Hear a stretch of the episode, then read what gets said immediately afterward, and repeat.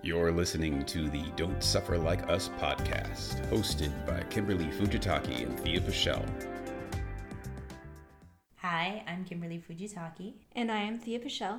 And today we are going to talk about I don't want to teach that. I don't want to teach that. There's so many things that you can teach as a yoga teacher, especially if you come from a background of learning about different yoga lineages, different styles of yoga, different philosophies around yoga, um, yoga as an eight limb path, or just physical asana practice.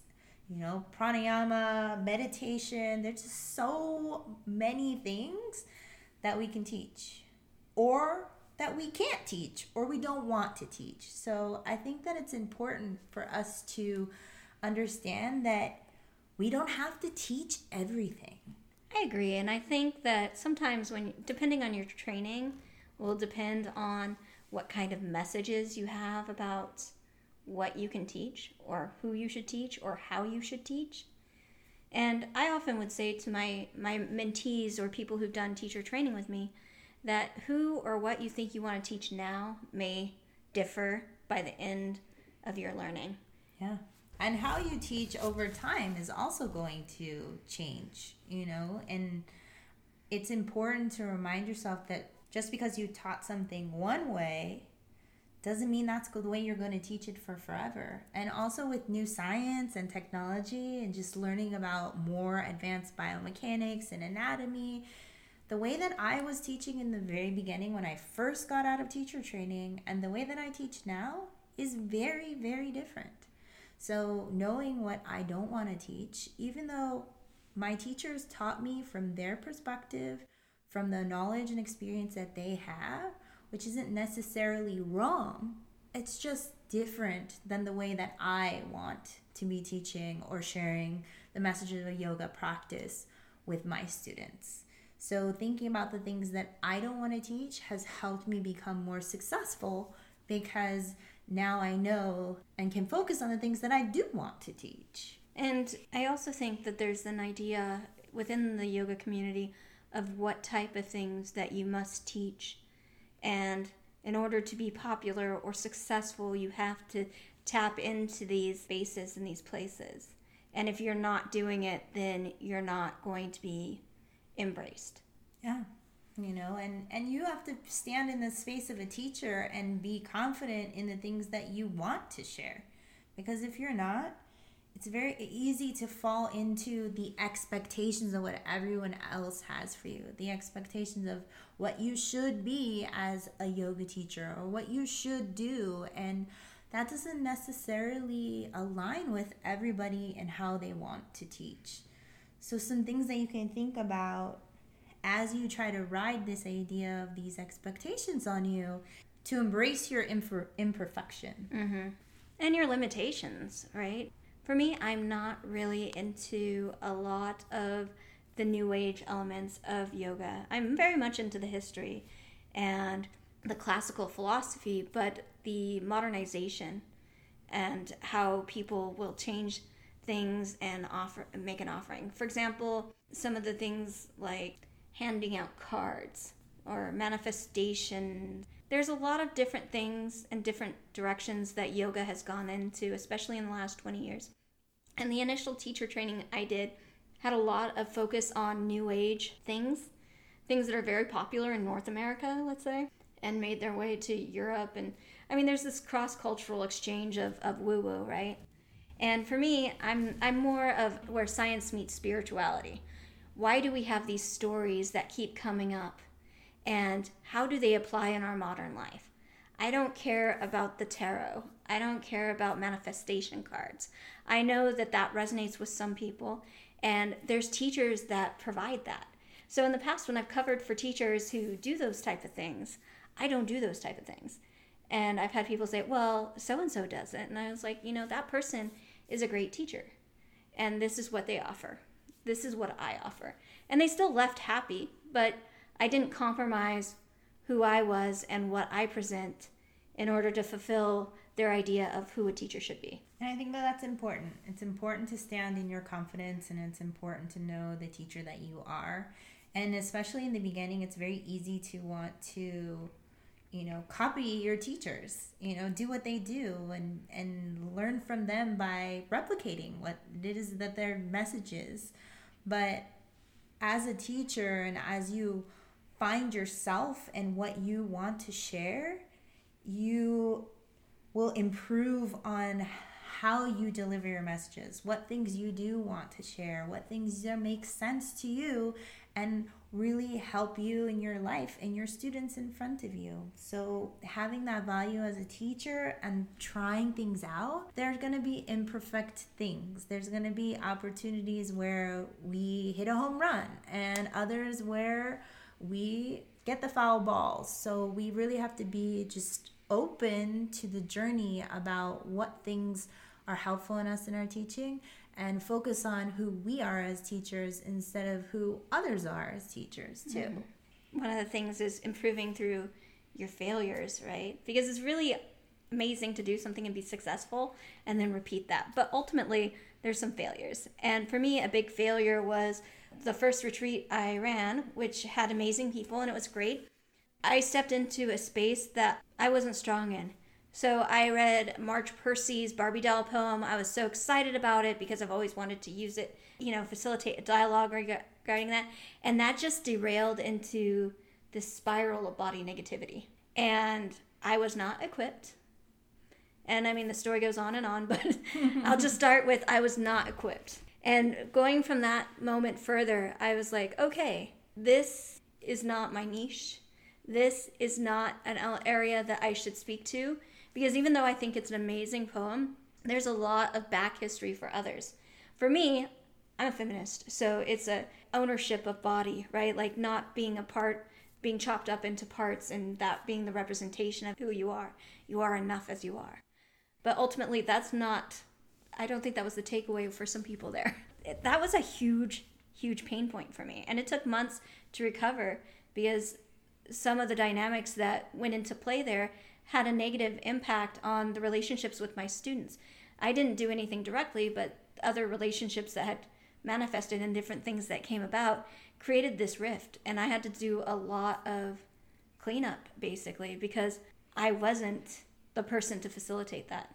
And the only way that you would have that experience and know about it was to do it sometimes mm-hmm. you know and i think that that's what's really hard is that as teachers we're gonna fall flat on our face we're gonna make big mistakes where we feel like oh my god how am i gonna get back into the practice room and keep teaching and stand up in front of people and say that i'm an authority when i don't know everything because you don't have to know everything you mm-hmm. are still a leader and still a teacher without knowing every single thing? How can we know everything about yoga in its vast, amazing history and how it lands for people is so different? And mm-hmm. so being kind to ourselves in the process of like learning from our imperfections and and being able to say, "No, I'm not the facilitator of that. I don't want to do that again. It's not for me. That's a really big part of you, you know, you grow from a lot of that pain that you have to really see and be firsthand in it. Yeah. And I'm I'm a good lesson for what not to do because I've done a lot of things that I would suggest not doing. yeah. But part of it's part of the growth in trying because if you don't try, you don't know. And if you're going to keep doing this, you have to be willing to be uncomfortable. Mm-hmm. Yeah.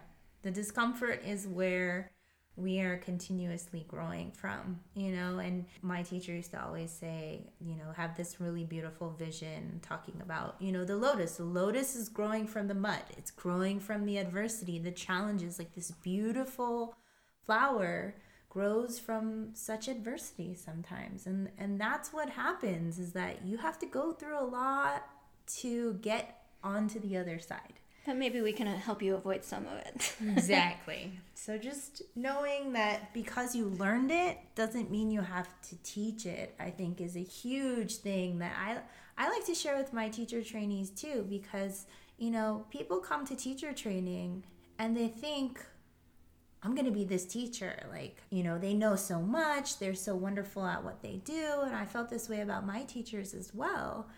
But at the same time, you can't be your teacher. You're you. Regardless of how much, and imagine your teacher goes through how much training, how many hours of sitting in front of students, how often do they spend time in continuing education and all this. You can't be your teacher because they have a different set of skills and a different life than you do. Mm-hmm. And you're going to be the teacher that you are. Learn from them and take the things that you need from their teachings and that resonate with you and be your own teacher. Learn what you want to share and learn what you don't want to share and share from the space where you feel comfortable. And I think also, you know, you have to try different things. Next, we're going to talk about no, I don't want to teach that. I'm going to tell you something I don't want to teach. I do not want to teach early morning classes. I do not like people until after 10 a.m. I'm a pretty people person, but even back in the day when I worked in the film industry and I went to work at 7, I went to work at 7 so that I'd have time to adjust by the time my colleagues showed up at 9 or 10. I don't like to people before 10 a.m. So making sure that you know what things you want and what things you don't want. Being okay with telling people no and saying that that's not something that you would like to offer, if it's not something you want to teach, you know, creating your voice. I taught an 8 a.m. class for like over a year, and it was so hard for me. My students didn't know that I hate mornings. You know, because I'm not like, I hate mornings. Hello, you're the reason I'm here. But it was really hard for me. And eventually I told the studio owner that this doesn't work for me. I'll hold on to it until you can get someone else, but you need to get someone who this time period resonates with. Yeah. And that, you know, you have to let go of things that don't serve you. If that eight o'clock class isn't serving you, sometimes I had classes that were going until nine o'clock at night. And for some people, that's perfectly fine. But for others like me, it's not a great opportunity for me to be teaching from 8 o'clock in the morning until 9 o'clock at night, which is generally what would end up happening because I teach in a school setting where during the day we have children's yoga classes and then in the evening I would teach prenatal or restorative or yoga nidra and it would be a really long day for me. And and you know i had to start to say no to those things because it wasn't nourishing me as a teacher. And if i'm not nourished as a teacher i'm not going to be at my best for my students and that's a disservice for them. So i need to say no and i need to create my schedule in a way that that helps to support me in my life and also to support my students and and what they need as well mm-hmm. and letting go sometimes it just gets to a point that it's no longer serving you, it's no longer serving your students. And it can be really uncomfortable to let go. Kimberly and I don't really like letting go. Yeah, and you know, I've hold, personally have held on to a lot of things for a lot longer than I should have potentially. I like to stick around. I like to overcommit. I have been the person who will show up over and over and over again. And sometimes it's really, really difficult for me to say, I don't want to do this anymore. But I have to listen inward and pay attention to the signs and the signals because now I know better. And so I need to do better. It's a similar personality trait that we both have. We do tend to overcommit. And that's caused a lot of suffering, but I think over the years we both have gotten better at it. Yeah. Not overcommitting, better at letting go when it's time, better at recognizing the signs when it is time to go. So, just because you learned it doesn't mean you have to teach it. So, as you navigate teaching, you're going to find options and opportunities. Mm-hmm. Kimberly keeps talking about options and opportunities. And the difference between an option and opportunity is an opportunity is something that's going to nourish you and offer you either help replenish you or offer you other things in the future. An option is just something that is available. So, for example, I taught an 8 a.m. class because it was available. It was an option, it wasn't an opportunity. It didn't lead to anything else. So, it's about figuring out what's an option, what's an opportunity. And I believe Kimberly and I both have been offered teaching various workshops that didn't resonate with us and they would be options. So just making sure that you notice what things you want to be a part of and that you have integrity in making those choices. Because nobody can really tell you if it's an opportunity or an option. You have to be able to decipher whether those things are going to uplift your business or create challenges within you. And if you uh, settle for a lot of options, what'll happen is resentment will build up because it's not really what you want to do. It's not really what's resonating with you. It's just what's coming along. It's like dating that person that's a bad match and you know they're a bad match, but you just don't want to be alone. You don't want to carry that into your practice. There's always going to be options and opportunities. And so it's about creating more space for opportunities and allowing yourself to limit your options. So when you notice your imperfections, you find a way to say no when you need to. And you realize that just because you learn it doesn't mean that you have to teach it.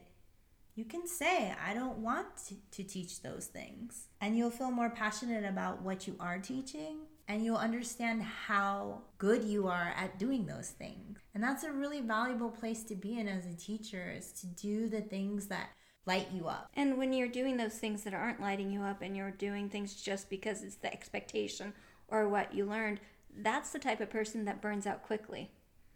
Because you can't continue to keep the fire burning if you're throwing gasoline on it. It's going to explode and then it's going to go away to keep your fire, the tapas, right, the the agni lit, you want to slowly add the wood, the kindling, the, the pat, those opportunities, those things that you can say no to, so that you can have this robust, healthy, warming light within. So, as you think of these things and think about what you want to teach and how you want to teach and what practices maybe you don't want to teach, just keep in mind to give yourself time to be able to let things settle, to meditate on them, to practice teaching them, to notice how you connect to the materials that you want to share with others. And even if you think, oh my God, I am so passionate about this, I love this so much, I want to share it. And then down the road, your passion changes, that's okay. You don't have to teach the same thing as you did the first time you know, and you just adapt to your growing needs and the needs of your community. And more than likely, you won't teach it the same. I mean, the more I know, the less I know. and the more you know, the more contradictions you will find. Each lineage of yoga was taught by bodies that could do those specific things, or those minds that had the tendency to do those certain things. And so, as you come to these learnings, you'll find that, you know, what they say in Ashtanga is going to be different than what they say in Iyengar or what Forrest Yoga says. You're going to find all these contradictions, and people are going to be like, no, that's the wrong way. But it's really about sifting through and finding what what resonates because they're all we're all teaching the same thing. But the way it's manifesting and the way we're sharing it is going to be different. And that means we don't have to teach the things that we don't want to because there's plenty of people out in the world teaching that. Exactly. So I hope you find what you want to teach and that this podcast was helpful in deciphering maybe a few things that might have been on your mind. Thank you so much for joining us. Don't forget to join us next week for another episode of Don't Suffer Like Us. Make sure to follow us on Instagram and Facebook at Don't Suffer Like Us to join the conversation. For more information regarding Kimberly Fujitaki's Little Heroes Yoga teacher training, visit www.littleheroesyoga.com. If you are interested in finding out more about Yoga Nidra and guided imagery teacher training with Thea Pichel, visit www.theapichel.com backslash teacher training. Sign up for Module 1 to learn the craft and skill of leading amazing meditation sessions or sign up for the entire 85 hour journey beginning February 28th in North Orange County, California. Thank you for listening.